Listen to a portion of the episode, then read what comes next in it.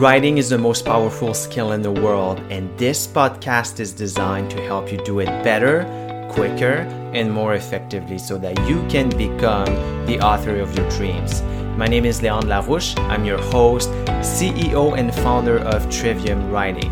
I hope you enjoyed this episode.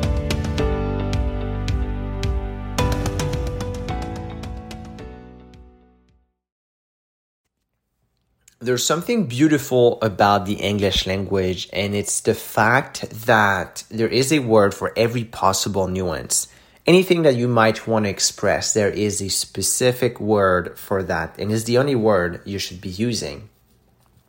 And this gives us the opportunity to become an absolutely great writer, someone who has just the right words, who conveys the right emotions, and who just creates beautiful images for readers to savor.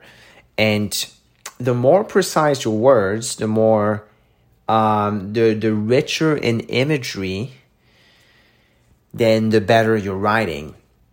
And so there are million dollar words, at least I call them million dollar words, and they're words that show exactly what you mean and they create an image in your reader's mind and these words really make you unforgettable about uh, as a writer. But the problem is that some members in your audience won't understand these million dollar words and that's why they're called million dollar words. Not everybody understands them. So you have to be a lot you have to be well read to understand these words. And so the reality is that you have to be careful how you use these words and when you use these words. And you want to use these words when you are 100% sure that it's worth sending your reader to the dictionary.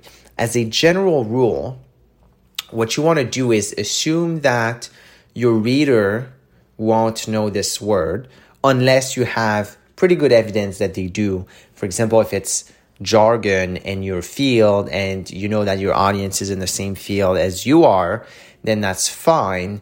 But you have to assume that the reader doesn't know that word and is going to have to look it up in a dictionary.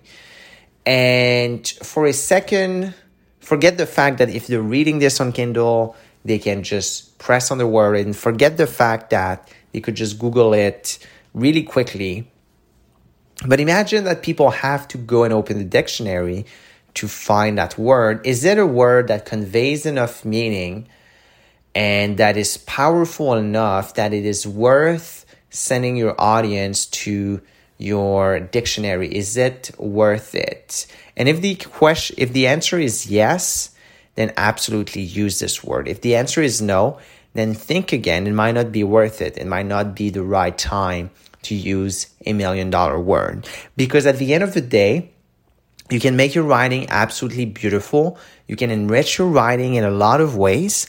But if it doesn't serve your audience, you're not doing yourself and your audience a service. You have to always put the audience first.